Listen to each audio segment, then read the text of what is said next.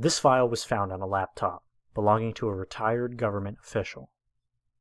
Anyone familiar with creepypastas throughout history will recognize this cabinet.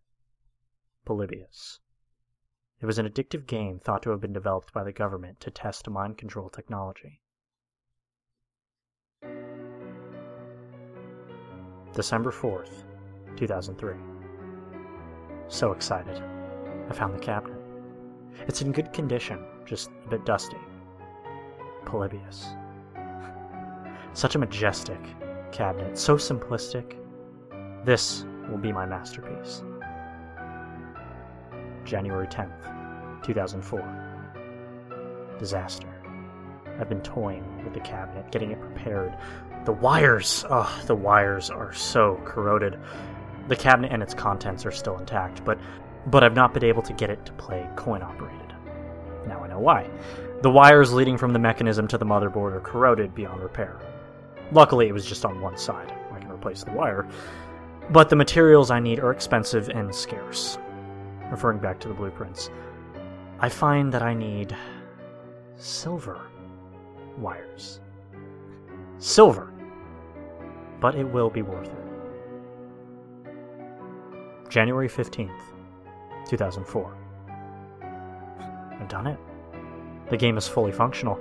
Every side repainted and restored, every wire resoldered, every part perfect. I got my nephew to play it, and I verified that it is an original. He can't sleep. He doesn't think I know, but I do.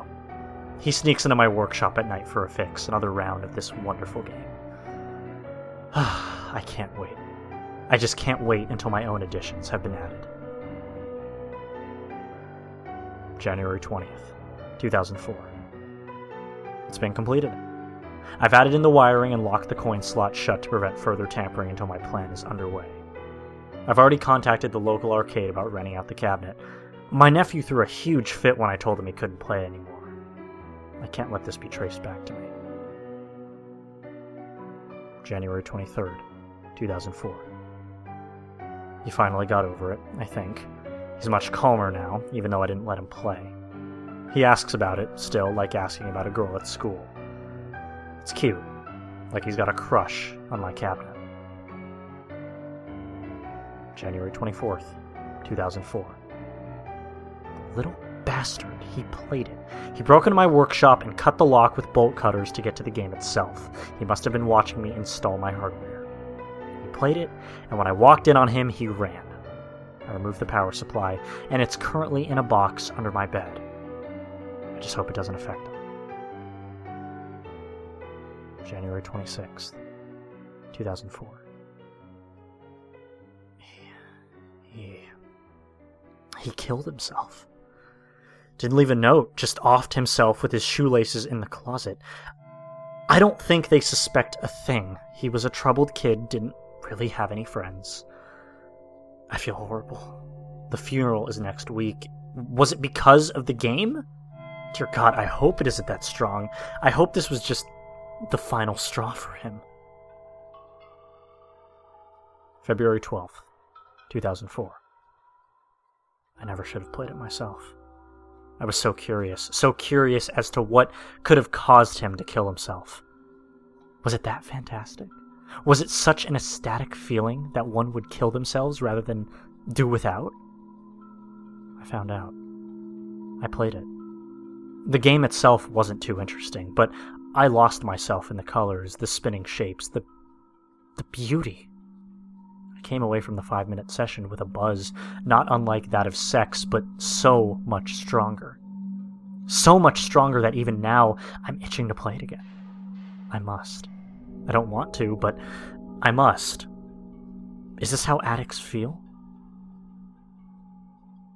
February 15th, 2004. I'm so near my goal, but I don't want to give it up. It's mine. I don't care if my wife feels I'm spending too much time in my workshop. I didn't even come to bed last night. I haven't actually slept in days, and I can feel my mind fraying at the edges. I never should have played it. It's mine. February 21st, 2004. My wife sold the game. She sold it to the arcade that I was going to sell it to. I got so angry. I I hit her with a wrench. Okay, she's bleeding and she's on the ground and she won't wake up. I'm so scared. Why did I do that? Why did she have to sell it? Why? I, mean, I wish I hadn't played it. I can feel the want, the need filling me like ants crawling into my skin, though. It's starting to hurt, to physically hurt. I can't even go outside in the day. It's too bright. The stars are bright through my sunglasses. I have to go bury my wife now. I'll go to the arcade and post more soon. March 2nd, 2004. It hurts. But I can handle it. I have an old friend who sold me two bags of an amazing drug called Oxycontin. The pain is less, but I can't make it stop unless I stop at the arcade. I noticed there was a long line at the arcade, six or seven people waiting in front of me to play. At least I know I'm not suffering alone. March 5th, 2004. Mother in law showed up today. She hasn't heard from Molly in a few days. I told her that we had a fight and she left. Not exactly a lie, but she did buy it. She never much liked me, my Molly. She assumed she'd be back in a few months. She's done it before, and it gives me time to decide what my plan is. I just realized that the cut I'm getting from the arcade owner for the cabinet is just going right back into the cabinet. He says I should get a cut because I brought him his most popular game. The crowd around the machine is like a crowd of addicts. Tired, haggard, all with the same knowing expression and greedy hands when I bring them a bag of quarters. I wish I'd destroyed the damn thing when my nephew had died. March 8th, 2004. Uh, the drugs have stopped working. Uh, originally, I was just using the Oxycontin to stop the pain from getting too much to bear so fast, with maybe one arcade visit every few days, but the drugs have started wearing off. Uh, I can't help but go almost every day now, and I can't. I can't take any more of these pills without hurting myself. I'm going to try buying back the cabinet tomorrow. March 10th, 2004. I talked to the owner about buying the game back, and he told me in no uncertain terms to fuck off. I told him I needed it, that he had no idea what it was like to play this game. I spilled my guts. How I was going to use the old programming, the programming I had researched in my time at the Pentagon that drew people in for that experiment of the research results in Maine. I was just wanting to make a quick buck renting out an addictive game at his store and pulling it in 50 50. He wasn't mad, he was just more adamant that he wanted to keep it. He didn't give me any quarters either. Greedy fuck. March 20th, 2004. I've done it again. I was at the machine, playing it when he tapped me on the shoulder and told me he was closing for the night. I wasn't finished. He tapped me harder, then pushed me when I ignored him.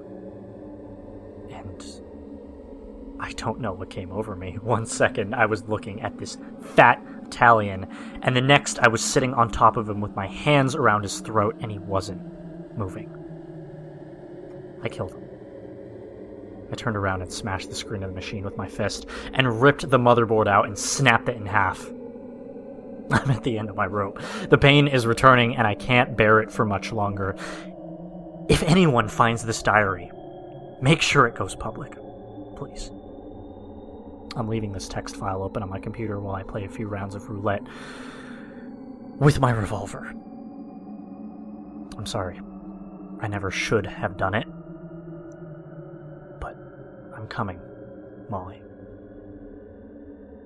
I hope you'll forgive me.